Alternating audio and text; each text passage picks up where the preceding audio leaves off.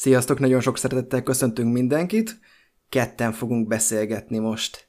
Egy elég érdekes játékról, a király dilemmájáról. Szervusz, Peti! Sziasztok! Szia, Csibu! De mi is az a király dilemmája? Ha most nem a társasjátékról van szó, akkor ezt majd megfogalmazzuk, de egyébként egy legacy, vagyis örökség típusú társasjátékról van szó, amit egyébként nem is olyan rég jelentett be a Delta Vision, hogy hozza magyarul, ami egy nagyon jó hír azoknak a játékosoknak, akik egy kicsit hadilábon állnak az angollal, vagy nem is egy kicsit, mert hogy azért ebben a játékban gyakorlatilag nem lehet meglenni komolyabb angol tudás nélkül. Hogy kell elképzelni ezt a játékot, mik az alapjai, mi a működése, összefoglaljuk nektek, hogy egy kicsit jobban ti is rálássatok, mert ugye az asztalkép alapján gyakorlatilag lehetetlen meghatározni, hogy miről is van szó.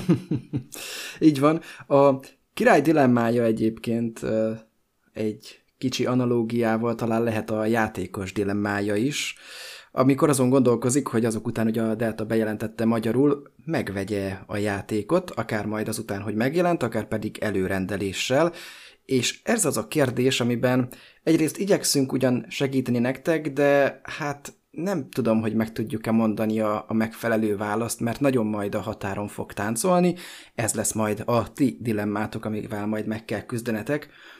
És ahogy mondtad is, nagyon-nagyon sok angol, angol szöveg van a kártyákon, és angol nyelvtudást igényel, és az angol nyelvtudáson kívül egyébként még igényel szerintem öt játékost is, vagy legalább négyet. De, de a négy meg páros szám, és ebben a játékban leginkább mechanikailag, amit csinálni fogunk, az nem más, mint a szavazás. És a szavazás egy nagyon furcsa licit rendszerrel működik, vagy hát nem is az a jó szó, hogy furcsa, inkább azt mondanám, hogy különleges, és igyekeztek gyorsá tenni, tehát egy-két körnél soha nem tart tovább.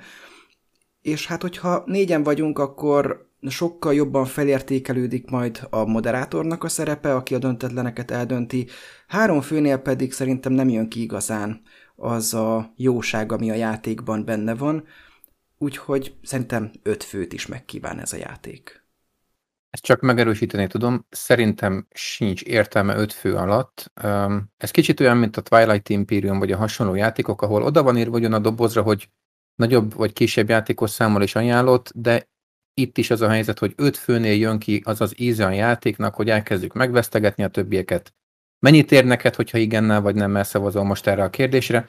És igazából jobban el tudjátok képzelni, hogy hogyan is zajlik a játék, egy sztori vonalat fogunk felépíteni, ha lehet így fogalmazni. Nagyon sok olyan eldöntendő dolog lesz a történetben, amit majd szavazással kell eldöntenünk. Leszne, lesznek ugyan előre meghatározott fordulatok is, de többségében mi fogunk dönteni a történet alakulásáról. És akkor majd anélkül, hogy belemennénk egy kicsit ebbe a, ennek a pozitív és negatív oldalába, megmutatnánk, hogy ez hogy néz ki szerintem a, a gyakorlatban. Lehet, hogy lesznek spoilerek a játékba, az első borítékokat nyitjuk így virtuálisan, úgyhogy aki erre érzékeny, az itt fejezze is be a podcastet, és ne nézze tovább, de aki nem, és az első egy-két kártyát le lehet neki lőni, el lehet neki spoilerezni, akkor egy picit megmutatjuk, hogy hogyan is kell elképzelni játék közben ezt az egyébként nem hétköznapi módon működő játékot. Így van, ez a videó elsődlegesen Élménybeszámoló, csak most az elején azért megmutatjuk nektek a játékot, hiszen egy legacy játékról van szó, ami nem az a típusú játék, hogy hát most megveszem, és akkor majd néha egyet-egyet játszok vele, hanem olyan játékról van szó, amit leültök játszani 3-4-5 fővel, és hát ott fogtok mellette ülni nagyon-nagyon sok estén keresztül. Nagyjából olyan 12-18 játék alkalomra számítsatok, és egy játék alkalom az nagyjából 60-90 percre tehető, és úgy van megalkotva a játék, hogy utána nem tudtok vele újra játszani, és szerintem nincs is rá nagyon érkezése a játékosnak, hogy akarjon vele játszani, de majd erről beszélünk, hogy mennyire jó a végkicsengés a játéknak, vagy mennyire érezzük azt a végén, hogy fú, de jó lenne akár még egy. Egyébként most pont néztem a BGG adatlapját, és már van egy hivatalos BGG oldala a királynő dilemmájának, úgyhogy jön a folytatása ennek a játéknak ami amikor megjelent pár évvel ezelőtt nagyon nagy hírverésre tett szert, és nagyon pozitív benyomások voltak róla. Úgyhogy mi is izgatottan vártunk, hogy, hogy játszhassunk vele. Ezért, és ez fontos információ, de hogyha valakit ez zavar, akkor azért jó tudni. Egyrészt azt, hogy online játszottunk itt a Tabletop szimulátorban a Covid során, viszont hétről hétre, tehát nem voltak nagy időbeli kiesések, Úgyhogy van, aki azt mondja, hogy a TTS játékélmény az nem tudja ugyanazt hozni, mint, a, mint az igazi, és ezt valamennyire egyébként én adom is neki, de ezt mindenképpen jó hozzátenni. A másik az, hogy együtt játszottunk, tehát Peti is, te is benne voltál ugyanabban a csapatban, úgyhogy uh, ilyen szempontból a véleményt nem tudjuk nagyon ütköztetni, hiszen már ismerjük egymás véleményét, meg, meg ugyanazban a partiban vettünk részt, úgyhogy um, ez lehet egy picit a negatívuma talán ennek a, a videónak, de hát ez igazából majd egy élménybeszámoló is lesz egyben. Azt gyorsan hozzáteszem a tabletop szimulátoros dolgokhoz, amit itt elmondtál az előbb, hogy én is abszolút egyetértek azzal, hogy nem adja vissza a tabletop szimulátor azt, amit egy fizikai példányjal el lehet érni élményszintet, már csak azért sem, mert lassított a játék. Tehát gyakorlatilag az, hogy odébb viszed a képernyőt, az egeret hogy kezeled, hogy fogod meg az alkatrészeket, ez mind-mind sokkal lassabb a tabletop szimulátorba, viszont ennél a játéknál azt éreztem, hogy bár lassabbak, tehát hosszabb ideig tartott egy-egy játékparti, szerintem nagyjából a másfélszeres szorzót használhatjuk, én úgy érzem, tehát nagyjából ennyivel volt több a fizikai példányhoz képest, viszont pont ez az a játék, aminél viszont kevésbé jön ki az a különbség, ami általában kiszokott jönni a fizikai példány előnyére, vagy a TTS hátrányára, mert itt a tabletop, a table talk, tehát az, hogy beszélgettek egymással, az, hogy meggyőzitek egymást, hogy eldöntendő kérdéseket vitattok meg, ez fog dominálni játékba. Nagyon tehát ahhoz képest, amit a játék nyújt, ahhoz képest kevés mozgás van a táblán, kevés jelölőt kell pakolgatni, legtöbb esetben borítékokból kell keresgélni kártyákat, vagy belekeverni, sőt a keverésem úgy még gyorsabb is a szimulátorba, mint a való életben. Úgyhogy én is aláírom azt, hogy jobb a fizikai példányon játszani, de itt szerintem, ha lehet ilyen véleményt megalkotni, kevésbé jött ki ennek a hátránya, én legalábbis ezt tapasztaltam. És akkor nézzük meg ezt a bizonyos mechanizmust. A játék egy, ahogy mondtad is, egy fő történeti szám mentén fut, és hát a címmel ellentétben nem egy királynak a dilemmájáról fog ez szólni, hanem inkább egy királyságnak a dilemmájáról, amelynek során igazából mi játékosok a királynak vagyunk a tanácsadói. Olyasmi, mint a trónok harcában a kis tanács, úgy hívták őket? Azt hiszem, igen és körbeülünk és megvitatjuk, hogy az adott problémakörrel mit tegyünk. A játék elején fogunk ilyen, azt hiszem három lappal, ezzel a három lappal kezdjük a játékot, ezeket összekeverjük, majd pedig húzunk belőlük egyet. Megjelent ez a kártyalap, valamelyikünk felolvassa a szöveget, ez valamilyen történeti dolog, hogy mi történik a királyságban. És minden egyes történet a vége az, hogy valamiről dönteni kell. És minden egyes döntés csak igen, vagy csak nem lehet, nincs olyan, hogy tartózkodok. Mármint, hogy a játékos majd mondhatja, hogy ő éppen tartózkodik, de nincsen harmadik kimenete annak a lehetőségnek. Picit itt annyit hozzáteszek azon játékosok kedvéért, akik nehezen tudják most ezt maguk elé képzelni, hogy hogy zalik egy ilyen, egy ilyen játék, hogy belecsöppenünk gyakorlatilag. Tehát itt ne képzeljétek azt, hogy van egy felütés, mint a Pandemic legacy hogy akkor új, ez a megoldandó probléma, és akkor itt most ez, ezért meg ezért kell dolgoznunk, hanem belecsöppenünk egy királyság hétköznapjaiba, és úgy kezdődik a játék, hogy jön egy hétköznapinak tűnő probléma, vagy esemény, amiről el kell kezdenünk beszélgetni. Tehát így a játék gyakorlatilag az, hogy a házunk, mert mindenkinek lesz egy háza, itt látjátok is a különböző logókat, emblémákat, mit tudom én, címereket, ez a helyes kifejezés, és a házaknak lesz egy leírása, amit egy olyan szerep, amit felvehetsz, de akár teljesen figyelmen kívül is hagyhatsz. Egyébként, erről van is egy összefoglaló, nem tudom, azt mutatod de most. De nem feltétlenül lesz felvezetése ennek a történetnek. Tehát hirtelen belecsöppenünk egy tanácsadói szerepbe, egy ilyen um, király tanácsadói vagyunk, és akkor jön egy hétköznapi probléma az első borítékból, és oldjuk meg, beszélgessünk róla, hogy az most igen, nem, mit csináljunk vele. Közben, hogyha már erről van szó, mutatok éppen egy, egy ilyen house screen-t, Hát gyakorlatilag a többiek elől elzárva van, tehát csak mi láthatjuk. Csak mi láthatjuk a coin mennyiségünket is, és a hatalomjelzőket is. A pénzen megvehetjük másoknak a szavazatát, a hatalom mennyiség pedig azt jelzi, hogy mennyi licitáló erővel rendelkezünk majd az adott szavazás során. A játék elején felírjuk rá a nevünket, és jelölni fogjuk majd a prestige és a crave pontokat, valamint van egy döntetlen esetén rangsoroló szám, egy ház szám. Vannak különböző elérhető achievementek, amiket majd itt tudunk x és hogyha elérjük, akkor kapunk vele fehér vagy fekete koronát. Ami már is egy érdekesség, a játék nem részletezi, hogy ezek a fehér-fekete koronák mit fognak érni a játék végén, annyit mond, hogy gyűjtsétek őket. De, de többet nem tudunk róluk. Nyilván tudjuk, hogy, vagy hát sejtjük, hogy minél több, annál jobb, aztán vagy így lesz, vagy nem. Az achievementeknél itt oldalt szintén vannak ilyen saját céljaink, ezek között mindenkinél van egy narratívás, ami egy story szálban jussunk el valahova, és vannak más események is, amiket, hogyha megtörténnek, akkor beixeljük, és hogyha mindegyiket beixeltük rajta, akkor megkapjuk az ahhoz tartozó vagy egyszeri jutalmat, vagy pedig állandó bónuszt. Nagyjából ennyiben kimerül mindenkinek az egyedisége. Amit még tesz a játék, hogy mielőtt elkezdődik a játék, van hat, köszönöm, ide is tetted, van hat titkos szerep, és ezt kiosztjuk. Ez fogja meghatározni azt, hogy az adott játszmában, az adott partiban milyen beállítottságú vagy ebben a kis tanácsban. Ami érdekesség, hogy ezek a szerepek minden játékban újra kiosztásra kerülnek, és aki a legjobban áll a fehér pontokból, majd a presztízs pontokból, az lesz mindig, aki legutoljára választ. Aki játszott mondjuk a Citadella játékkal, az ismerheti ennek a metódusát, van hat lap, abból egyet véletlenszerűen kiteszünk, aki leghátul áll a többiekhez képest, ő megkapja mind az ötöt, tehát tudja, mi nem került játékba, egyet elvesz magának, és a másik négyet továbbadja a következő játékosnak. Ő tudja, hogy mi az a kettő, ami kiment, tehát tud rá gondolni, hogy az előző játékos akkor a kettő kiment lap közül melyiket szerezhette meg, választ egyet, továbbadja.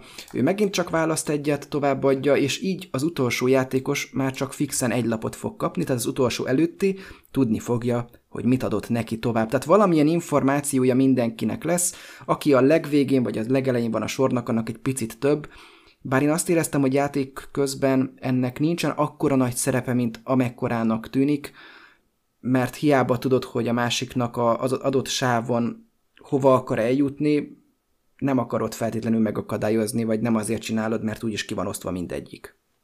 Volt annyi szerepe ezeknek, hogy egy, egyrészt szerintem ez egy viszonylag jól működő fék rendszer a játékban, hogy nem engedi feltétlenül elszállni az, az előlévőt, másrészt pedig annyi szerepe volt, hogy én többször használtam ezt a tudást arra, mert általában én kaptam a utolsó előtti pozícióba ezeket a kártyákat, tehát csak azt tudtam, hogy Pistinél mi van.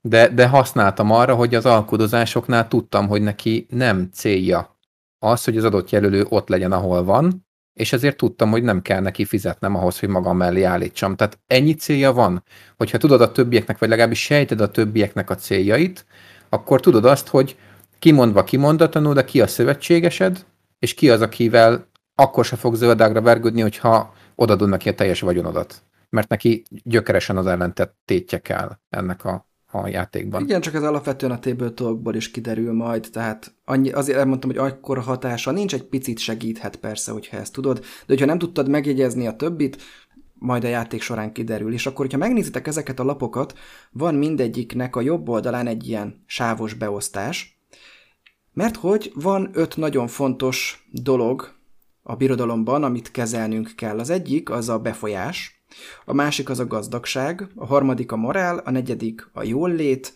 és az utolsó az pedig a tudás.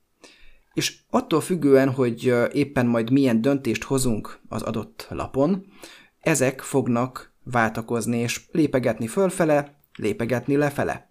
Na most visszamegyek egy picit ehhez a kártyához. Tehát például, akkor itt nézzük meg ezt röviden, hogyha jól értem, akkor nagyszámú vörös vasat akarnak nekünk eladni uh, északiak, és a kérdés, hogy investálunk-e bele pénzt, vagy pedig nem kell nekünk ez a vörös vas, nem kell a seregnek.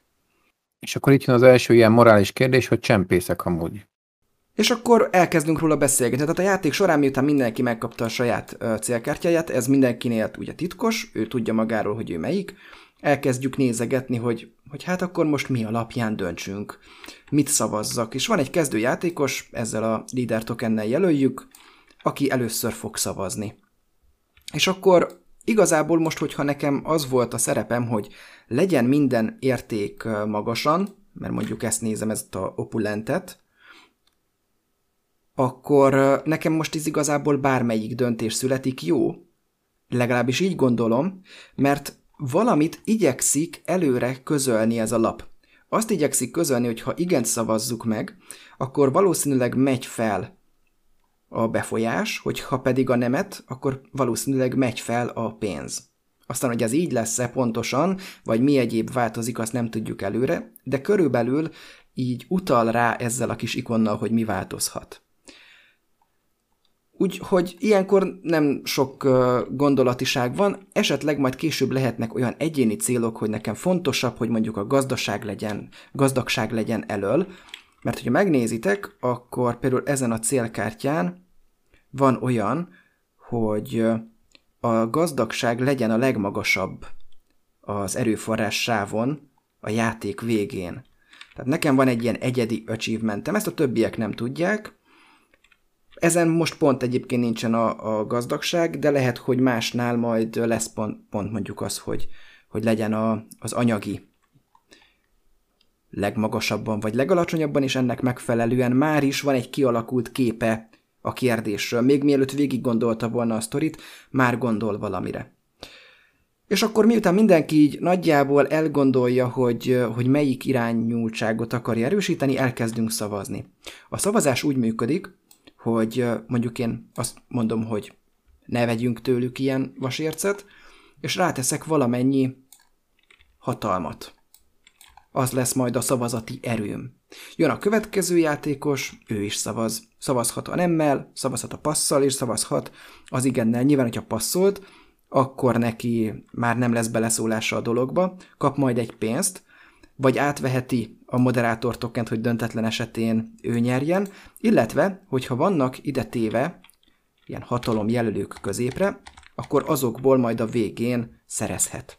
Ezután jön a következő játékos, aki mondjuk ellenáll, ő inkább azt szeretné, hogy vásároljunk tőlük, erősítsük meg a katonaságot, úgyhogy ő most rátesz mondjuk három szavazatot mivel többel szavazott, mint amennyivel éppen az aktuális legmagasabban szavazó játékosnál látjuk, ezért megkapja a leader tokent. Ez nagyon-nagyon fontos. Akkor ő azt mondja, hogy nem, és szavaz kettővel, ezzel most már a nemek aránya átvette a vezetést a kékkel szemben 4-3, viszont nem licitált nagyobbra önállóan a kéknél, ezért a vezértoken az marad itt. És akkor most én jövök, és én megkérdezem, mondjuk a kék tehát az igennel szavazó sündis, sündisznós címmel rendelkező játékost, hogy mennyit ér neked az, hogy én is igennel szavazzak? Mert amúgy nekem tök mindegy. Az én céljaimat most ez nem mozdítja előre, akármelyik a végeredmény, én ki is passzolhatok, és akkor kapok legalább hatalmat, vagy ezt a moderátor uh, tokent, de hogyha meggyőzhető vagyok arról, hogy igen vagy nem, attól függ, hogy ki ad többet. És akkor itt bejön a, a meggyőzés, vagy a, hogy is, hogy is fogalmazzam ezt jól. Hát a table talk része szerintem. Az alkudozás rész, így van. Tehát amikor majd el kell, a két oldal elkezd alkudozni, mert én, mint utolsó játékos, dönthetem majd el a szavazás sorsát, mert itt majd lesznek olyan taktikai elemek, hogyha nem teszek be többet, mint amennyi kell, tehát most így három van, három hatalommal rendelkezik az igen, és négy hatalommal a nem. Tehát, hogy ha én kettőt teszek be az igenre, akkor ezzel is dölt, és nem indul újra a szavazás Ez a köre. következő fontos, igen, hogy addig megyünk körbe, körbe, körbe, körbe, amíg vissza nem jutunk a vezértokenhez. Ez azt jelenti, hogy ha most passz, tegyük fel, most kipasszolsz, nekem ugye ez szimpatikus, hiszen én nemmel szavaztam, 4-3-ra vezetünk, ő már itt kipasszolt, visszaír a vezérhez, ő már nem tehet be pluszt, úgyhogy véget ír a szavazás, és nyertek azok, akik a nemre szavaztak. Hogyha viszont mondjuk tételezzük fel, hogy a kék az még ide tett volna, és már öt lenne nála, és én is kipasszolnék most, mindenki kipasszolna, akkor ő nyert volna. Viszont mivel megy még ugye ez a kör, miután az ötöt rátette, a piros rátette a kettőt, vagy hogy a, a jobb felülő rátette a kettőt, te kipasszoltál, mivel hozzám visszaért a kör, ezért én most megint növelhetek a saját licitemen, és tehetek oda további értékeket. Megnézzük, hogy ezzel átvettem-e a vezetést, hogyha nem, akkor maradott a vezértoken. Hogyha most én benyomtam volna az ólint, és hat lenne, visszajönne hozzám a vezértoken, és akkor még aki nem passzolt, azok megint még egyszer mindenki jönne. Tehát ez így megy körről körre, amíg vissza nem jutunk a leader tokent tart, ö, hát magánál tartó játékoshoz, és akkor visszaugrok ide, amikor 3 a 4 volt, és ugye te felajánlottad azt, hogy kapsz pénzt, akkor az igára szavazol, és akkor itt jöhet be mondjuk, a, itt bal oldalon beszéljünk mondjuk itt a lila játékosról, aki ugyan passzol, de azt mondja, hogy, hogy figyelj már piros játékos, vagy, vagy figyelj már Peti, én meg három pénzt adok, hogyha nem szavazol. Mert oké, okay, hogy én kipasszoltam a körömet, de inkább a ne, nem felé hajlok. Nem, nem kell, hogy szavaz, de, de én adok egy picit több pénzt. Itt meg az jön be kérdésnek, hogy amit kaptál vagy választottál célkártyán, a játék végén a pénz mennyit fog számítani. Ez a bal alsó sarokban látszódik, hogy hanyadik leszel a többségnél, tehát hogy a többiekhez képest mennyi pénzed van, és annak megfelelően, hogyha te vagy az első, tehát a leggazdagabb a kör végén, akkor szerezhetsz akár 8 pontot, hogyha te vagy a greedy, de lehet, hogy számodra ez nem annyira lényeges, mert te vagy a lázadó, és csak 3 pontot fogsz kapni. Úgyhogy nagyjából ennyi, ez, ez a licitálás az a fő mechanizmus, ami folyamatosan újban, újból, meg újból, meg újból, meg újból megtörténik. Változik az, hogy éppen kinél van a moderátor, hogy változhat, változhat az, hogy kinél van a leader token, és a következő kör majd tőle fog elkezdődni. Jelen esetben pedig most megszavaztuk a nemet. Úgyhogy megfordítjuk a lapot, és megnézzük, hogy mi történik akkor, hogyha a nemet szavaztuk meg. Hát akkor a gazdaság megy plusz hármat, egy, kettő, hármat. Itt van egy kis plusz dolog, ugye láttátok, hogy fekete és fehér oldala is van ezeknek a tokeneknek. Hát, hogyha a fehér oldalon van, ami ment fel, akkor kap egy ilyen kis koronát, és hogyha majd legközelebb megint megy, akkor bónuszt fog lépni. Illetve eleve, hogyha fehérben volt is már bónuszt lép, tehát így most dupla bónuszt kapna. Ez kicsit segíti azt, hogy, hogy próbáljuk balanszban tartani a dolgot, tehát, hogyha feketében van, akkor vigyük felfele, de ö, vigyük felfele, hogy átforduljon fehérre, de hogyha már fehérben van a token, akkor pedig majd valahogy csökkentsük le, hogy hogy ezt valahogy balanszban, egyensúlyban tartsuk. Mindig, amikor ezek lépnek fel vagy le, akkor ez is követi őket, és hogyha ez végére ír a sávnak, akár fent, akár lent, akkor vége van a játéknak, vagy hogyha annyi eseménykártyát megoldottunk, hogy ide 1, 2, 3, 4, 5, 6, 7 eseménykártyát is pakoltunk, majd még jön egy nyolcadik, vagy kilencedik, tizedik, és így tovább, amin van koponya jel középen, ezen most például éppen nincs, akkor is véget ér a játék. Az egyik esetben úgy nevezi a játék, hogy, hogy itt meghal a király, tehát elég sokáig uralkodott, a másik esetben viszont mi is történik vele? Hát, lemond. Le, lemond, aha. Felakasztják, nem tudom. Tehát ott, ott véget ér az uralkodása, és, és más király jön, és így igazából minden játszmában más a király, de ez igazából csak annyiból áll, hogy elnevezzük, hogy ő meg, meg azt, hogy hogy ér véget a játék, az itt van fönt. Ez, ez igazából a játék végi pontokat befolyásolja. Hogyha meghal, akkor máshogy kap a helyezés, a különböző helyezések után pontokat a játékosok. Míg hogyha ez az addicted lép életbe, akkor megint máshogy kapnak a játékosok pontokat. Nincs olyan egetverően nagy különbség, így első látásra, de azért hosszú távon így 12, 16, 18 játékba, nem pontosan nem tudom mennyi volt, azért nem mindegy, hogy éppen hogy ér véget a játék, meg ugye achievementeket is aktiválhatnak ezek a dolgok. Így van, inkább az a, az a fontos szempont, hogy achievement aktiválódik-e ettől vagy attól. Úgyhogy ennyiből áll, elolvassuk a szöveget, és hogyha van egyébként a szöveg mellett ilyen kis borítékikon, akkor azt a borítékot kikeressük. Most jelen esetben a 60-as borítékot kell kikeresni a játék dobozából. Most én itt kikeressem a 60-ast az itt van, és akkor belekerül egy új sztori szál, a pakliba. Úgyhogy ezt a három lapot beleteszem a dilemma pakliba, és lett egy lap, amit ide oldalra teszünk, megkeressük a szimbólumot, egy felfele nyíl áthúzva kétszer, az ez lesz, ide tesszük, és aki éppen a líder, az rámatricázik egyet. Tehát oda teszi a saját házának a szimbólumát, továbbá kap valami egyszeri bónuszt jelen esetben. Ez nem mindig van a játékban, sőt többnyire nincs, és általában nem tudjuk, hogy az aktuális líder kap-e valamit, vagy nem kap ilyesmit, és akkor ez viszi előre ezt a szálat, amit választottunk. És most már igazából megnézhetjük, ennek a lapnak a másik oldala, a 61-es boríték lett volna.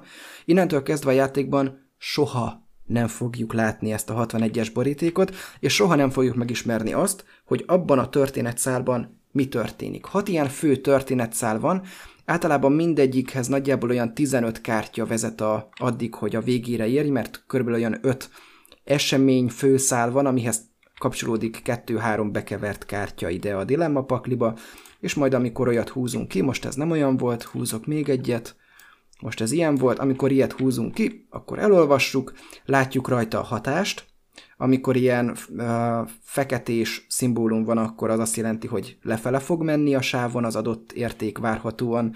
Amikor pedig ilyen kis matrica ikon van, akkor az pedig azt jelenti, hogy az aktuális líder felragaszthat egy fehér matricát, majd ide ezekre a matrica uh, helyekre, és ez majd neki a következő köreitől kezdve egy nagyon minimális bónuszt ad a játék elején, egy-két hatalomjelzővel többel fog kezdeni, illetve megkapja ezeket a jelölőket, amikkel, hogyha a játék végén a sáv az éppen megfelelő helyen áll, akkor további bónuszpontokat kap.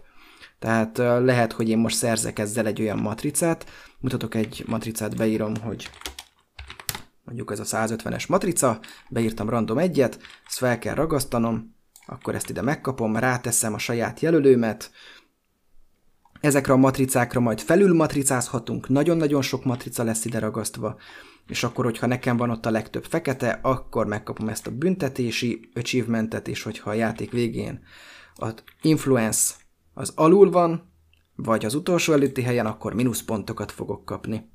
Tehát nagyjából így néz ki maga a játék, ezek a hatalomtokenek éltetik, és még annyit mondanék, mielőtt átadom a szót, hogy aki passzolt, az ugye kap innen hatalmat, most jelenleg egy játékos passzolt, úgyhogy megkapja az összes hatalmat, hogyha mondjuk ketten passzoltak van, akkor fele-fele arányban kapnák meg, és így tovább. És utána minden olyan hatalom, ami szavazásra ment, és a sikerességet segítette, tehát most a nemet szavaztuk meg, az bemegy középre, Akinek viszont a szavazása nem sikerült, tehát rossz irányba szavazott, az visszakapja ezeket a jelölőit, az nem megy be középre.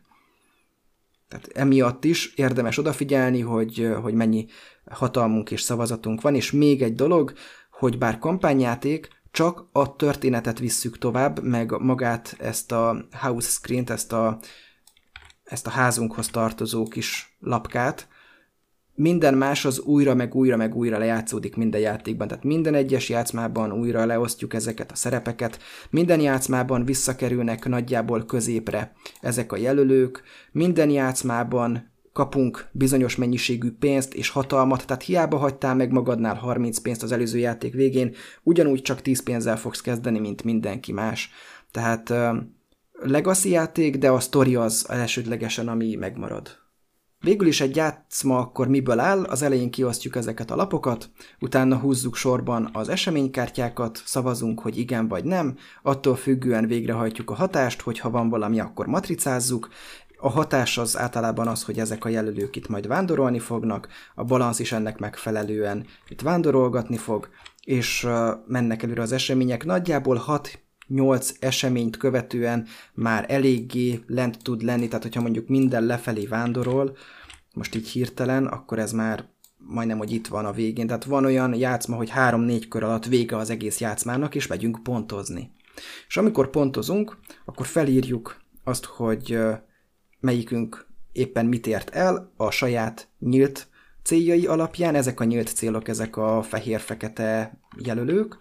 Mit ért el a titkos célja alapján, ez az a hat kártya, mennyi pontot ért el a coinjai alapján, amit szintén a kártyája határozott meg, és az is számít, hogy kinek maradt a legtöbb hatalma, mert az kap kettő pontot, a második helyzet pedig egy pontot, vagy talán három pontot, meg egy pontot, valahogy így. És akkor ezekből a pontokból nagyjából olyan átlag 10 és 20 pont között itt lehetett elérni, fölírkáljuk ide, hogy, meg ez egyébként itt össze is adta nekünk, fölírkáljuk, hogy kinek mennyi pontja lett, ki hanyadik lett, és attól függően, amit már ugye mutattál is, kapunk prestige vagy krév pontokat, ami tetszik, hogy az utolsó helyezett egy picit szerintem jobb pozícióban van jutalomból sok helyen, mint mondjuk a harmadik vagy a negyedik játékos. Tehát vagy nagyon jónak kell lenned, vagy nagyon ilyen kis gonoszkának, vagy el kellett rontanod a játékodat, vagy nem is tudom. Tehát, hogy, hogy nem nagyon hagyja lemaradni a játék azt, aki nagyon hátul van, és... Visszajön az, hogy ha, ha tudod, vagy sejted a többieknek a céljait, akkor be tudod lőni, hogy hát itt biztos, hogy nem fog se első, se második lenni, mert látod, hogy ki hogy áll nagyjából, és akkor azt mondod, hogy jó, akkor direkt elszórom az összes pénzemet, meg hát ahogy te fogalmaztál, direkt elrontom a játékomat, bár ez egy azért erős kifejezés, mert ez egy gyakorlatilag egy igen, igen, igen, nem, nem, nem, nem jó szó az, hogy elrontom, hanem direkt másik, másik irányba viszem a dolgot, hogy, hogy kevés pontom legyen. Ilyen kis számító dög leszel. Igen, igen. Hát nekem konkrétan volt olyan, hogy mennyi, több mint 50 pénzem volt, mert mindenki fizette nekem a pénzeket. Ami, már most sem tudom, hogy miért, meg hogy. Nekem nem számított, hogy sok pénzem van, azt tudom, és azért sok pénzt, sok, sok pontot nem szereztem vele. Te volt az egész kampány alatt a megvásárolható ember. Ez lehet, már én így nem tudom, de, de voltak ebből fakadó érdekes és vicces szituációk. Úgyhogy igazából ennyi a játék, ami furcsa, hogy nem derül ki belőle az, hogy, hogy ki nyer a végén. Tehát egészen el kell jutnotok odáig. Van egy ilyen nagyobb, úgynevezett mystery matricás terület, hat matricát tudtok felragasztani. Ha megnézitek, egyébként itt vannak azok a szimbólumok, amik az esemény történetekkel megegyező szimbólumok, tehát ebből nem nehéz kitalálni, hogy majd mindegyik esemény során, mindegyik fő eseményszár során valahol bekapcsolnak ezek, és akkor ki kell húzni innen a zsákból, vagy hát ki kell, le kell szedni a játékban egy ilyen matricát, és az valami kis pluszt hozzátesz az egész, az egész világhoz, és azt elolvassátok, és hogyha az összesre felkerült a matrica, mondhatni mind a hat sztoriszában eljutottatok egész sokáig, akkor jön az úgynevezett grand finálé. És erről a grand fináléról sehol nem ír a szabályfüzet, és sehol nem írnak a játék során, hanem azt mondják, hogy majd akkor kinyitod a 70-es borítékot, és hát nem tudtuk, hogy most mi mit fogsz érni. Most jó, jók lesznek a fehérek, rosszak lesznek a feketék? Én úgy fogalmaznék, anélkül előnék bármit, hogy mind mechanikai oldalról nézve úgy mész neki a finálénak, hogy igazából nem tudod, hogy hogy állsz a többiekhez képest, csak sejted, hogy hát jó, nekem sok több pontom van, mint a másiknak, akkor gondolom jobban állok, nagyjából ez az érzés igen, igen. A másrészt pedig sztori szempontjából is egy ilyen érzésem volt nekem a játék végén, hogy itt a grand finálé, és akkor jó. De akkor konkrét, konkrétan most mit is, mi is történik, meg most hogy jött ez a sztori szábe, meg most mi van, hogy most ez történik a grand fináléban, és miért? Tehát, hogy a sztori sem vezeti fel. Nincs egy ilyen fokozódó hangulat a sztoriba, aminél érzed, hogy hú gyerekek, most már annyi minden történt, hogy biztos, hogy nagyon közel vagyunk ehhez meg ehhez az eseményhez, és az a grand finálé kell, hogy legyen. Ez totálisan hiányzott a játékból.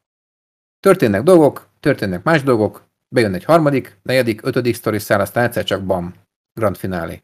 Így van, és nem, és nem utal rá, és nehezen is áll össze az egész egy nagy kiművelt történetté. A sztori szálak, ez a hat esemény szál, ez összeáll egy-egy önálló történetté, de úgy az egész nagyon nagy, monumentális történetté nem. Hogy ez most jó vagy nem jó, azt mindenki döntse el maga, inkább az volt a furcsa, és erre készüljetek, hogy nem tudjátok, hogy mi fog számítani a végén, de fog számítani valami a végén, tehát az sincs, hogy azért le van nullázva minden, tehát azért játszatok valahogy, aztán az vagy jó lesz, vagy nem. Annyit, annyit még mondok, hogy azért a, olyan szempontból dicséret illeti az alkotókat, hogy a Grand Fináliban szerintem, bár erről vitatkoztunk egy kicsit, de szerintem meghagyták annak a lehetőségét, hogy még bárki megnyerhesse a, a kampányt, és bárki el is bukhassa, csak van, akinek ezt könnyebb, van, akinek pedig nehezebb. Hát nagyjából egyébként ennyi a játék, tehát minden egyes játékalkalom ez lesz, eseménykártyát húztok, szavazgattok, valaki nyer, az kap fehér meg fekete pontokat, aztán jön a következő parti, húzzátok az eseménykártyákat, azoknak egyes hatásaira újabb borítékokat fogtok kinyitni, azok megint belekerülnek a pakliba, és hát elég sok kártya lesz, tehát most itt van azt hiszem 75 kis ilyen boríték, annak a fele az megjelenik a játékban, az mindegyike tartalmaz 3-4 kártyát, hát akkor az így most alsó hangon olyan 35-ször 3, ez olyan 100 esemény körülbelül. Meg még jönnek a stickerek, meg mini játékok, tehát, tehát van, benne, van benne anyag, van benne történés. Van benne tartalom, és ezért sem mondom azt, hogy a Grand Finale az egy totális csalódás, tehát hogy nem, nem volt csalódás, nem volt csalódás. Nincs vele elrontva a játék, Nincs. ne így éljétek meg. Inkább csak um, van egy kis érzete az embernek, meg, meg nem feltétlen tűnik minden logikusnak a végén. Uh, meg elárulom azt, uh, itt ezen a ponton, hogyha már Grand Finale-ról beszélünk, hogy én nyertem meg a kampányt, viszont nem éreztem azt, hogy megnyertem nem éreztem azt, hogy az elmúlt alkalmak kifizetődő, kemény kifiz- munkájának a kifizetődés az, hogy végül megnyertem a Grand Finale-t, mert egyrészt azt sem tudtam, hogy mire készülök, tehát nem tudtam, hogy miért dolgozok, másrészt pedig volt benne, azért volt benne szerencsefaktor, és egy kicsit mindenki vakon is ment neki ennek a Grand Finálénak, és utólag beszéltük azt, hogy hát igen, hogyha így, így még egyszer neki mennénk a finálénak, akkor teljesen máshogy döntene mindenki. Meg a játék során is lehet, hogy egy picit máshogy játszanánk. És nem feltétlen lenne tőle rosszabb a játék, tehát én nem nagyon tudom megérteni, miért nem lehetett elmondani, hogy a Grand Fináléban ezek a dolgok fognak számítani. Mert már csak azért is, mert amit mondasz is, hogy nem, nem is értetted, hogy hogy, hogy hogy nyertél te, hogy igazából nem is értette senki, hogy hogy került oda, ahol van. Mert mi csak játszottunk. Mint hogyha azt mondanák nektek, hogy menjetek ki labdázni a a dombra, vagy a, a mezőre, és kimentek labdázni, és amikor visszajöttök, akkor mondják el, hogy nézzétek, csak ott, ott van két fa, a között a Pistike háromszor átvitte a labdát, az gól.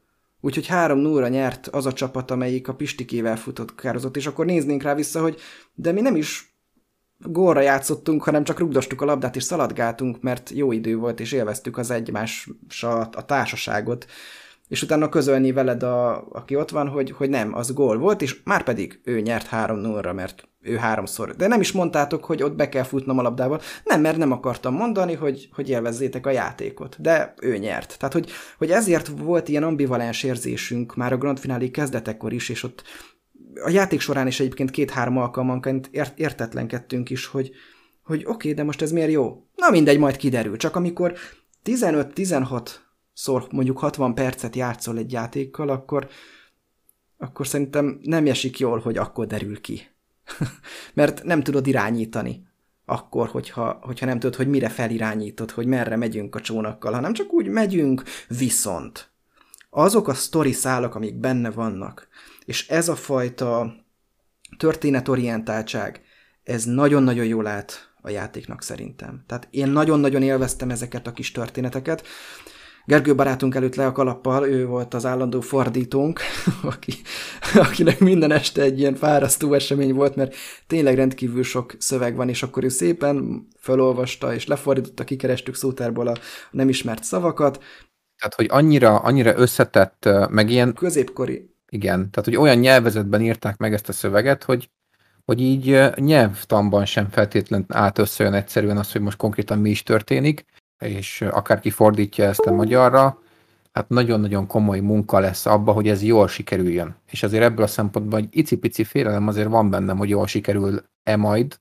Olyan szempontból én nem aggódok, hogy ezek a központi esemény szövegek, ezek inkább irodalmi szövegek, nem pedig szabályszövegek. Tehát ennél kisebb a bukás lehetőség, mint hogy a pandemiknél mondjuk rosszul fordítod azt, hogy milyen tokent tegyél le.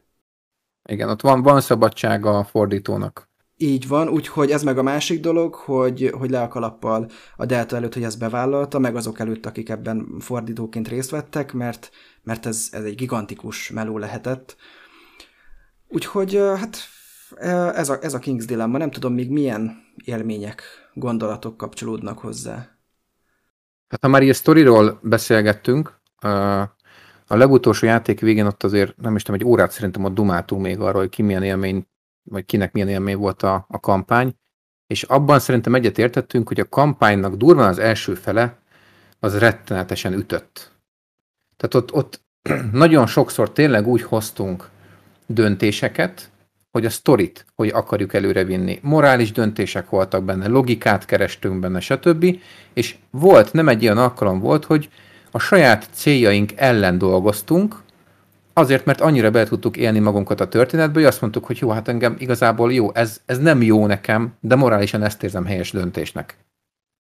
És így ment előre a, a játék, a, a story, a story szálak, és ez nagyjából szerintem a játék feléig tarthatott, ez a, ez a fejbekólintás, hogy tényleg rettenetesen jól össze vannak rakva a sztori szálak, külön-külön, viszont egyrészt nem igazán találkoznak.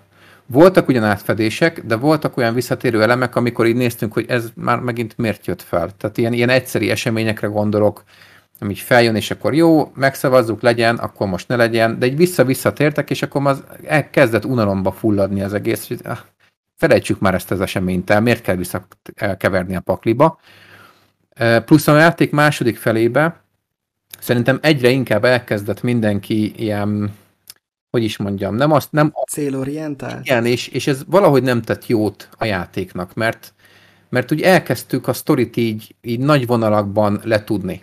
Tehát jött egy olyan esemény, amikor azt mondtuk, hogy jó, a morális döntés gyerekek az ez lenne. És azok a játékosok, akiknek a morális döntés, tehát azt mondták, hogy tényleg ez lenne a morális döntés, hely, helyes döntés morálisan, de azok a játékosok, akiknek a céljai nem ezt támasztották alá, azok azt mondták, hogy hát én ellene szavazok. És már volt, hogy meg sem magyaráztuk. Igen, meg sem magyaráztuk. Nagyon ambivalens volt a dolog. Ennek az ambivalensének három nagy fókuszpontja van. Az első az az, hogy hozzád jut a játszma elején egy ilyen lap. Azt mondja, hogy mondjuk nem is ezt mutatom, mondjuk ez az opulens. Azt mondja, hogy legyen minden érték felül a sávon. És innentől kezdve igazából ugye itt látható, hogy attól függően, hogy hány erőforrás lesz felül, attól függően hány jutalomponthoz vagy győzelmi ponthoz jutsz. Tehát az a célod, hogy minél több fent legyen. Szóval jön egy döntési szituáció, amikor itt például ezen a lapon látszódik, hogy itt megy föl a gazdaság, de csak a, megy föl a jólét, de csökken a gazdaság, itt pedig csökken a jólétünk. Hát mi a, mit, mit akarsz te tenni? Anélkül, hogy elolvasnád a kártya szövegét, már tudom, hogy az igárre akarok szavazni hiszen én fel akarom vinni a gabonát magasabbra. És nem kell hozzáismernem a, a sztorit. Hogyha viszont elkezdek a sztorira fókuszálni, akkor lehetnek ilyen ambivalens helyzetek, hogy hát igen, én most jobban azt mondanám, hogy nem. De hát ott még rossz matricát is kapok, meg akkor a saját célom se sikerül, és így magam ellen kezdek dolgozni. És hogyha éppen úgy érezzük, hogy szerepje játszunk, akkor valahogy megpróbálom megmagyarázni, hogy miért nem, de aztán valami lesz valahogyan. Egyre, egyre inkább úgy érzed, hogy már meg sem kell magyaráznod, mert a többiek úgy is tudják, hogy neked nem érdeked, azt készre van tudva. Igen, igen. És utána jön az ambivalenségnek a harmadik lépcsőfoka, amikor megfordítod a kártyát, és valami teljesen nem oda illő hatása lesz, vagy nem olyan hatása lesz, mint amire az alapján számítottál, amit mutatott oldalt. Történetileg nem az a döntés jön elő. Mert az, hogy a hatás más, arra felkészít valamennyire a szabálykönyv, mert tudtuk a játék elején, hogy nem biztos, hogy az fog történni, amit az ikon mutat.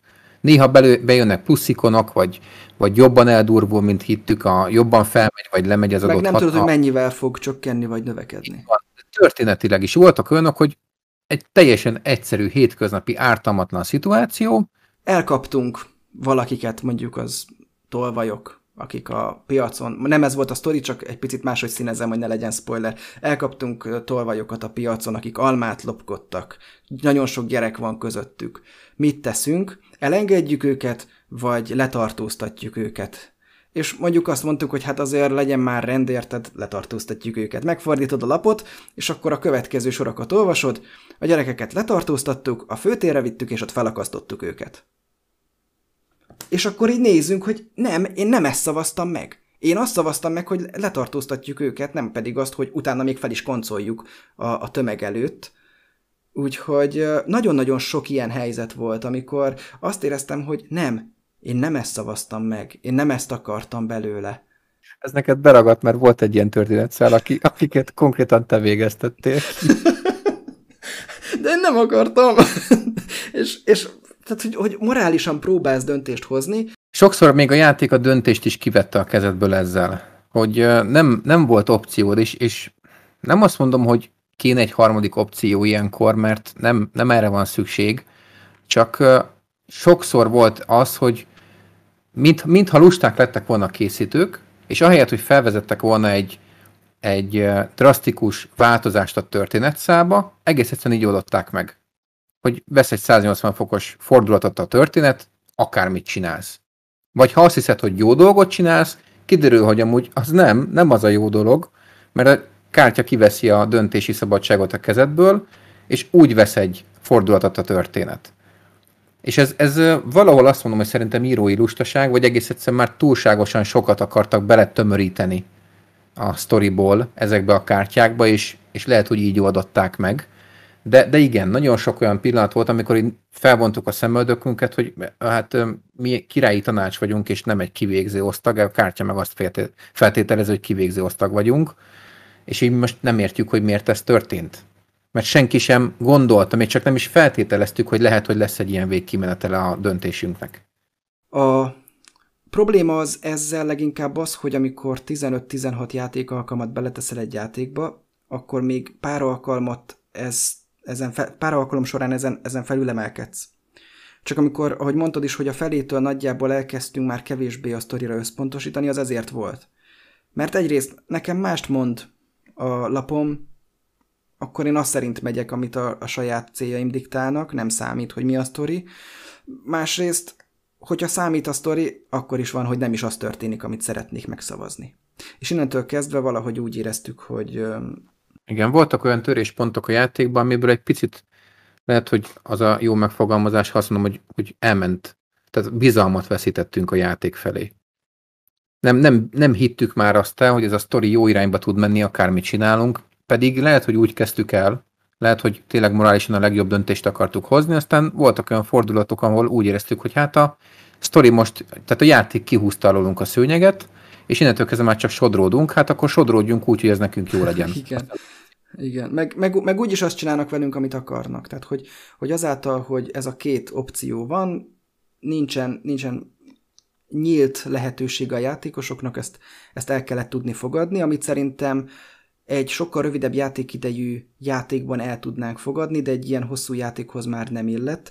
Ilyen szempontból kicsit a homályrévhez hasonlítanám ezt a játékot, ami szintén én azt éreztem legalábbis játék során, hogy túlságosan monumentális, túlságosan lassan gördül előre, túlságosan sok pályát kell játszanom ahhoz, hogy azt érezzem, hogy előre mozdulok, és itt is azt éreztem, hogy ugyanebből a játékból 5-6 este a hat helyett mondjuk csak három vagy négy főszállal sokkal jobban ütött volna, és sokkal jobban azt éreztem volna, hogy, hogy de egy jó kerek egész lett, így viszont szétnyúlt, és, és hosszúra nyúlt, és már, már nem adott olyan, olyan pozitív érzéseket a, a végére, hanem már csak azért csináltuk, biztos ismeritek ezt az érzést kampányjátékoknál, hogy ha már elkezdtük együtt, akkor, akkor csináljuk, meg nyilván jó volt a társaság, és örömmel játszottunk amúgy együtt, csak lehet, hogy már ehelyett inkább mással játszottunk volna.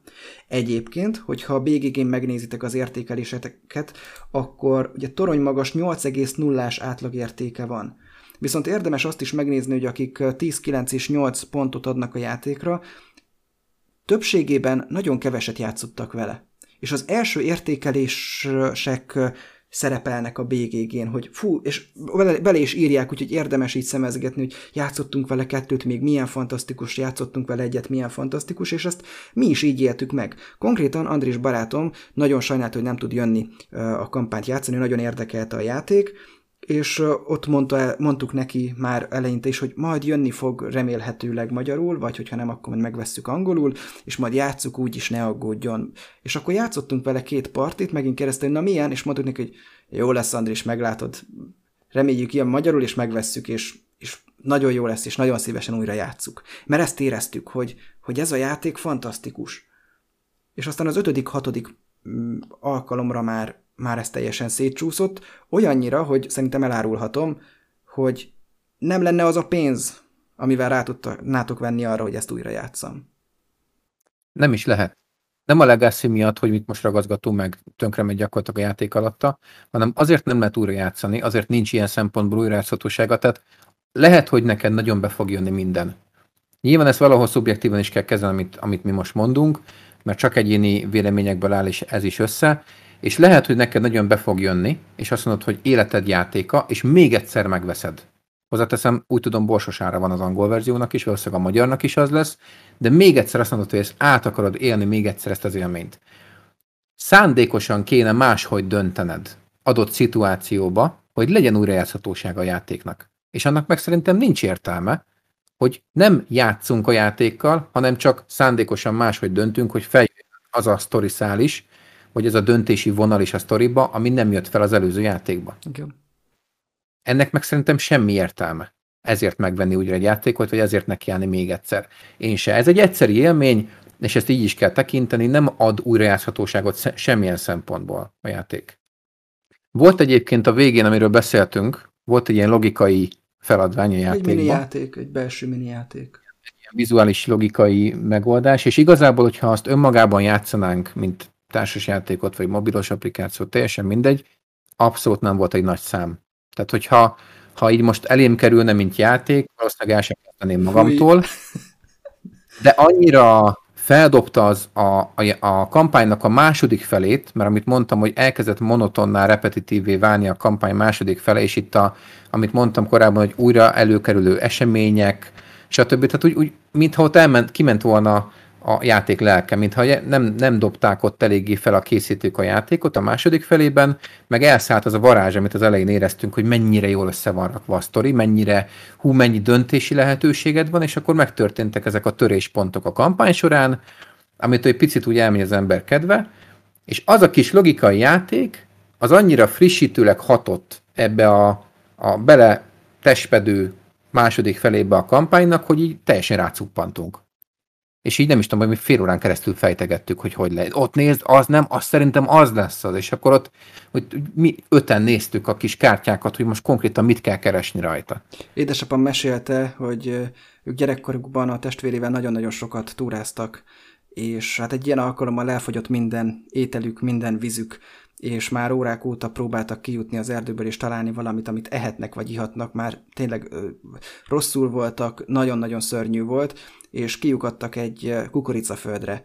Csak hát július volt, még július eleje, és mondta, hogy olyan élvezettel folták fel a száraz kukoricacsöveket, hogy, hogy arra nincs szó. Tehát körülbelül itt is valami ilyesmi lehetett, hogy, hogy, hogy egyszerűen már annyira kitikkasztott minket a játék, hogy azt, amire egyébként azt mondanánk, hogy ez, ez ehetetlen, még azt is szívesen fogyasztottuk el, és, és öröm volt benne. Bár nyilván, hogyha egy játék szórakoztat és örömet okoz, akkor az jó, csak kérdés, hogy milyen áron. Lehet, hogy túlságosan is lehúzzuk egyébként a játékot, túlságosan is a negatív oldalára koncentrálunk, de nagy részt a sztoriszálak külön-külön zseniálisan vannak megírva.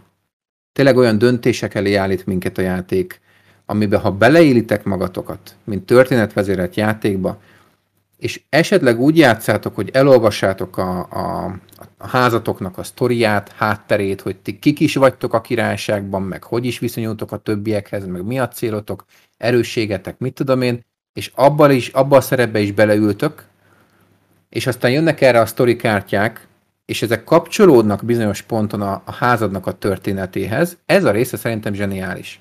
Tehát amikor feljött, például nem akarok lelőni semmit, de volt olyan achievementem, ami és ez mindenkinél meg volt egyébként, más-más achievementek, ami úgy nem értettem, hogy ez, ez mit, is, mit is jelent. Mi az, hogy ez meg ez történjen a játékban, és akkor kapok dolgokat.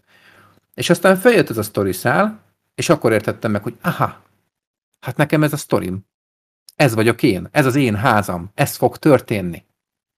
És akkor ráfeküdtem arra, hogy ott mindent bevetettem, hogy pozitívra jöjjön ki a végeredmény, és rettenetesen jó volt számomra az a része a játéknak, amikor azt éreztem, hogy magamért, a házamért dolgozom, a házam jövőjéért dolgozom, az volt szerintem nekem a legzseniálisabb része a játéknak, amikor ezért tudtam küzdeni. Igen, csak ez meg esetlen volt, mert emlékezz csak vissza, hogy például az enyém az úgy teljesült, hogy fogalmam nem volt róla, hogy mi az én célom, miért megyek, és, és egyszer csak teljesült, és akkor néztem, hogy hó, ja, ja, ja, ja, hogy ez volt. Aha, oké. Okay.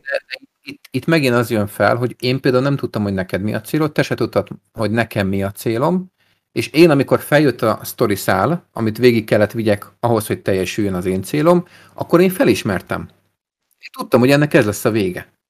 És itt, itt van az megint, hogy ezek szerint máshogy van megírva, másmilyen minőségben van megírva a különböző házaknak a háttértörténete, vagy máshogy van belepakolva ez az achievement rendszer a játékba. Meg, ezt nem, és igen. Meg, meg az, hogy ezt neked kell felismerned, mert nincs leírva a szabályfüzetben. Tehát nincs, nincs ráutaló jel, hogy hogy akkor fizes be két almát, és akkor kapsz egy vízibiciklit, mint a megszokott Eurogémekben, hanem azt mondja, hogy szerezz egy vízibiciklit. És nem írja le sehol, hogy kell hozzá két alma, a két almát pedig a piacon tudod megvenni három pénzért.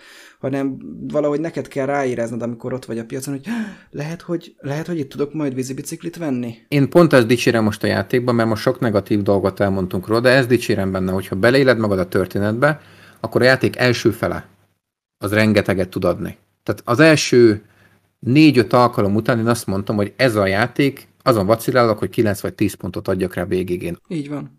Ahogy mentünk előre, és ahogy tört -e meg a játékot ez a sok logikai baki, meg, meg az, hogy kiveszi a kezünkből a döntést, és így nézzük a kártyát, hogy nem ezt szavaztuk meg, most miért ez történik? És így veszíted el a bizalmadat, meg az érdeklődésedet a történet iránt, úgy ment le nekem a végére, hogy ez a 9 vagy 10 pont, így a játék utolsó fejezeténél azt mondtam, hogy hát ez egy hatos. Mert élvezem, jó, de nem akarom többet elővenni. Nálam is hatos, hatosra lecsökkent tízről. Hogyha van még negatívum a játéknak, az szerintem a pénz rendszere. Tehát nem, nem elég okos, nem elég ügyes, nem, nem ér sokat a pénz. És mivel nem ér sokat a pénz, ezért nem ér sokat szavazatvásárláshoz sem a pénz. Ez azt jelenti, hogy van olyan, hogy azt mondod, hogy 10 pénzt adok, hogy adj egy szavazatot, és még lehet, hogy azt is elutasítják, és te azzal a 10 pénzzel sem biztos, hogy mész bármire. Tehát, hogy, hogy önmagában a pénz az csak egy ilyen nyűg volt szerintem a, a játék során, mert nem találták ki az alkotók, hogy, hogy oké, okay, de a pénzzel mondjuk mit tudjunk még csinálni azon kívül, hogy van egy célkártyánk, és hogyha nekünk van a legtöbb pénzünk a többiekhez képest, akkor kapunk még x pontot, ami összességében nem egy nagy pontszám. Ez is azt mondom, hogy játék második felében kijött egy esemény, ami egy kicsit, és nem is kicsit elértéktelenítette a pénzt. Igen. Ez az én véleményem, de én azt éreztem a játék nagyjából felétől, hogyha van egy ilyen fordulópont az adott játék alkalomba, amikor kijön egy olyan kártya, ami neked nagyon megéri, hogy szavaz, mert pont olyan ikonokat tartalmaz, ami neked fölfele vagy lefele kell, hogy mozogjon, akkor ott olint kell nyomni. Azt neked meg kell tudnod szavazni. Mert, és itt jön egy fontos tényező, tekerhez te akárhogy a saját titkos céljaiddal, ha nem jön fel olyan kártya, amit tartalmaz az ikonokat. Így van. Hiába volt olyan titkos célom, amire azt mondtam, hogy hát ez szerintem meg lesz, ez azért könnyű lesz nekem. És nem jött olyan kártya, ami, amivel meg tudtam volna szavazni. Most mondok egy példát, neked az a célod, hogy fent legyen minél több jelölő, és a következő négy-öt lap mindegyike olyan, hogy mind, a, bár, akár igent, akár nemet nyomsz, lefele fognak menni a jelölők. Én, innentől kezdve miért is, tehát hogy, hogy hogyan küzdesz a játékban. És azért mondom, az ilyen apróságok miatt érzi azt az ember, nem is apróság, hogy, hogy én nyertem, de nem érzem azt, hogy nyertem. Azt érzem, hogy a játék dobta. De attól, dobta. attól nyertél, csak, csak nyilván nem érezzük tudatosnak a, a győzelmet nem a döntéseim hatására nyertem, hanem azért, mert igazából a játék dobta ki ezt. A döntését hatására csak azok a döntések nem, nem tudtad, hogy, hogy hova fognak vezetni, vagy hogy vezetnek oda, hogy, hogy nyeri vele. Amit uh, pozitívumként kiemelnék, az a licit. Itt egy kicsit egyedi megoldása van ennek a licitezésnek, és szerintem nagyon jól áll a játéknak. Szerintem olyanok is bátran tehetnek vele próbát, akik egyébként a licitet, mint mechanizmus nem szeretik, mert viszonylag gyorsan le tud pörögni, hogyha nem beszélünk semmit, csak mindenki szavaz, akkor pláne akkor villámgyors az egész, de egyébként is egy kört szokott általában menni. Néha esetleg egy játékosra kétszer került a sor, de hát szerintem egy kezemen meg tudnám számolni, hányszor történt olyan, hogy háromszor is rákerült ugyanarra a játékosra a sor.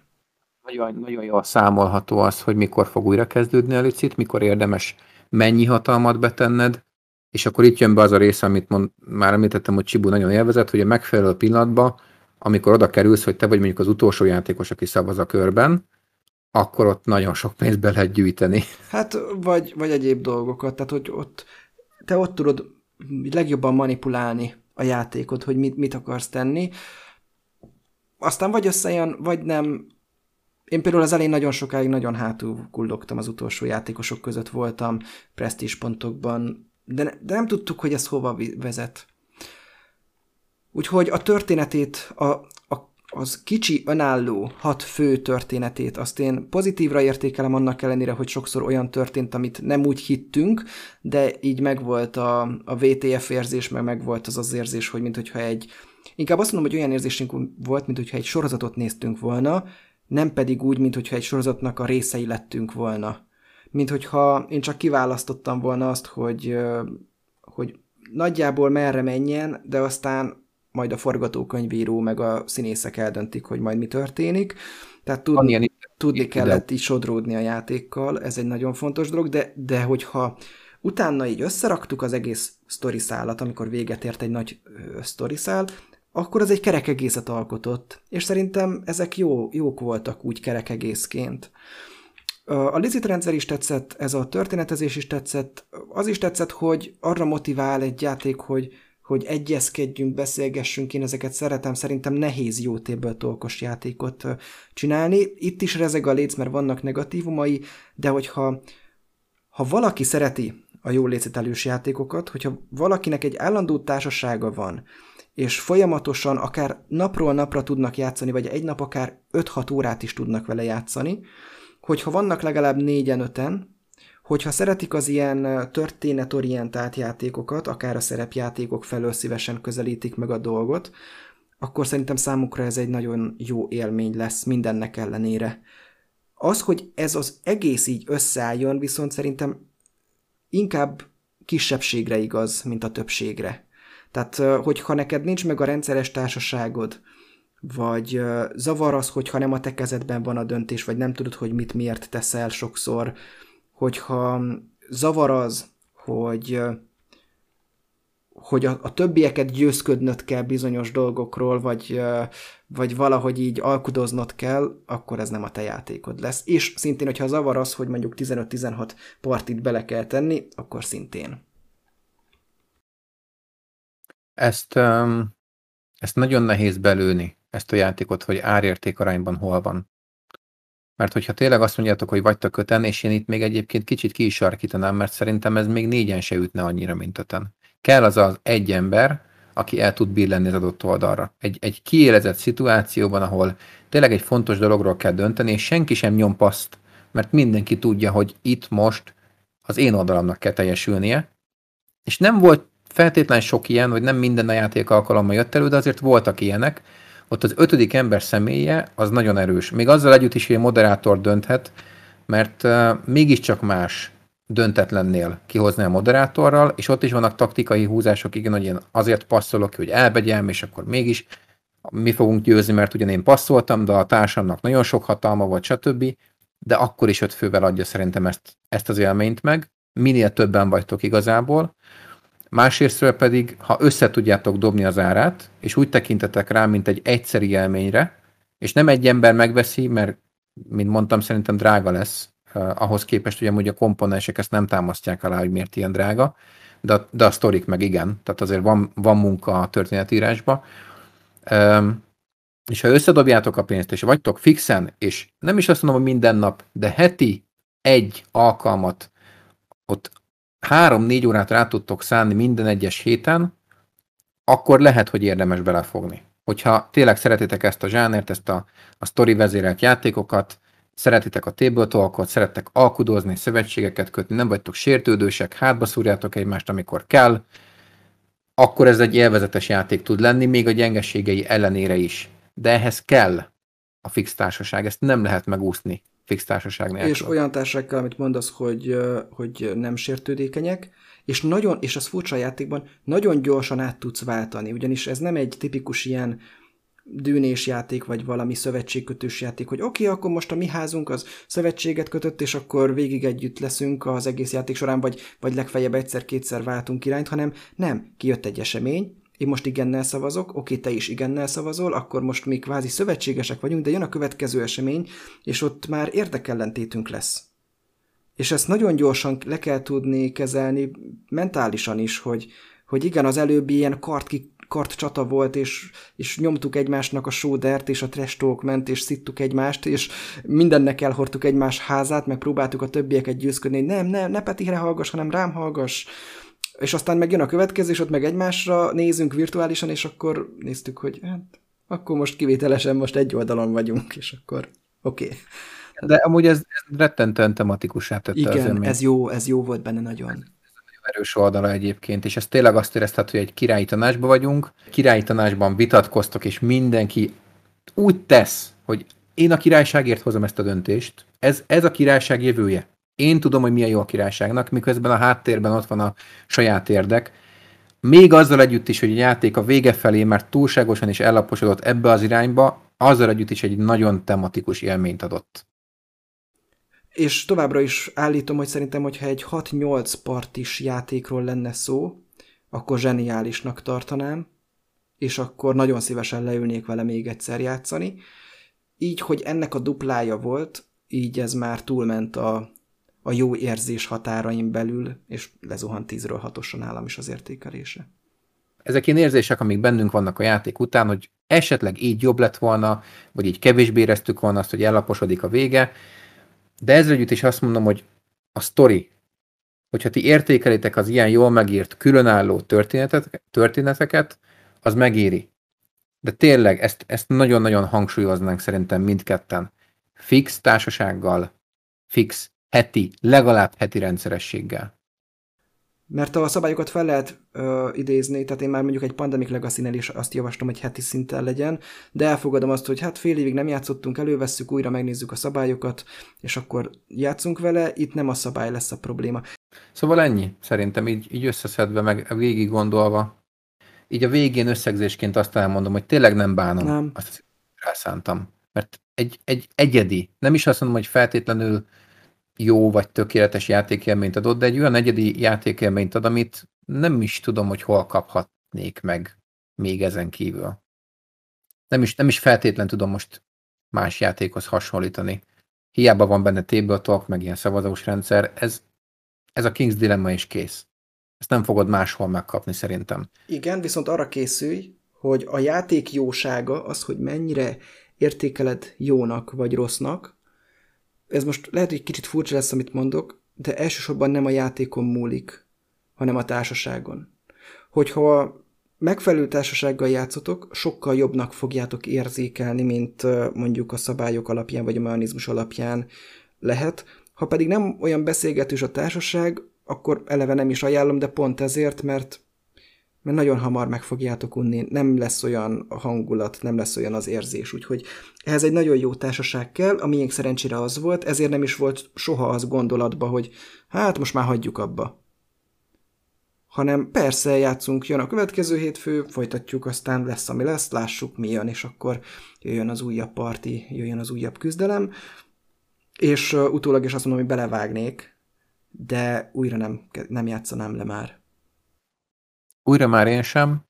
Tehát ha eurósok vagytok, és eddig Ommarsot toltatok, meg mit tudom én, Beriget toltatok, vagy bármit, ami, amiből ki akartok szakadni, és aminél azt mondjátok, hogy próbáljunk ki egy olyan játékot, ahol tabletop megy, ami, ami történetvezérelt, ami nem a megszokott komfortzónánk, akkor könyörgöm, ne ezt vegyétek Igen, meg. Nagyon féltem, hogy ugye ezt mondod, hogy ne, ugye azt mondod, hogy ne, mert annyira úgy vezetted fel, hogy, hogy ó, ó, ó, akkor igen, de nem. Tehát ugyanezt akartnám én is mondani, hogy, hogy nem, ezt nem szabad ilyen esetben megvenni, ne ezzel akarjatok egy másik világot kipróbálni, játszotok előtte Citadellát, vagy Dőinét, vagy bármilyet, ami nem kampányjátékos, és intrikus, és beszélgetős, és szavazgatós, és egy picit politikai, tehát itt szerintem egy picit azért a politikát is érdemes, politikailag is érdemes gondolkozni a játék során.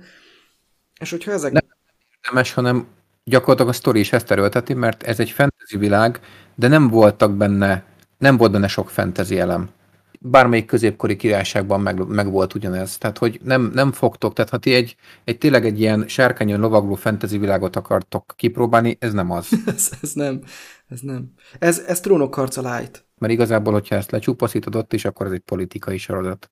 Tematikailag szerintem ez teli talált ez a játék, sztori vonalban is nagyon sok mindent lehet dicsérni. Elképesztő munka van, abba, ahogy összerakták a különböző sztoriszálakat, csak vannak benne törések, és, és elkezd unalmassá válni, repetitívé válni, és a végén már egy kicsit olyan érzésem van, így, így tényleg csak összegezve, mert most már szerintem ideje lezárni ezt a podcast, húzzuk, de hogy, hogy lendületet kaptak az írók, meg a fejlesztők az elején, és ők is beleélték magukat, és beleadtak a pajtanyait, és az, az életük munkáját tették le a játék első felére, aztán mint hogy elment volna a kedvük, nem volt ötletük se, hogy hogy folytassák, és ez előjön a sztoriban is, és a mechanikában is, mert azt érzem, hogy a mechanika meg nem nőtt fel teljesen a világhoz, a sztorihoz, a történet szálakhoz. Nagyon érződik, nagyon érződik, hogy a sztori volt a lényeg, és a, itt a, meg, meg kitalálták azt, hogy oké, tologassuk ezeket a sávokat, és nagyjából ennyi volt az alapsztori, ez volt a kiinduló dolog, és a többi minden az meg úgy csapódott hozzá, aztán lett valami.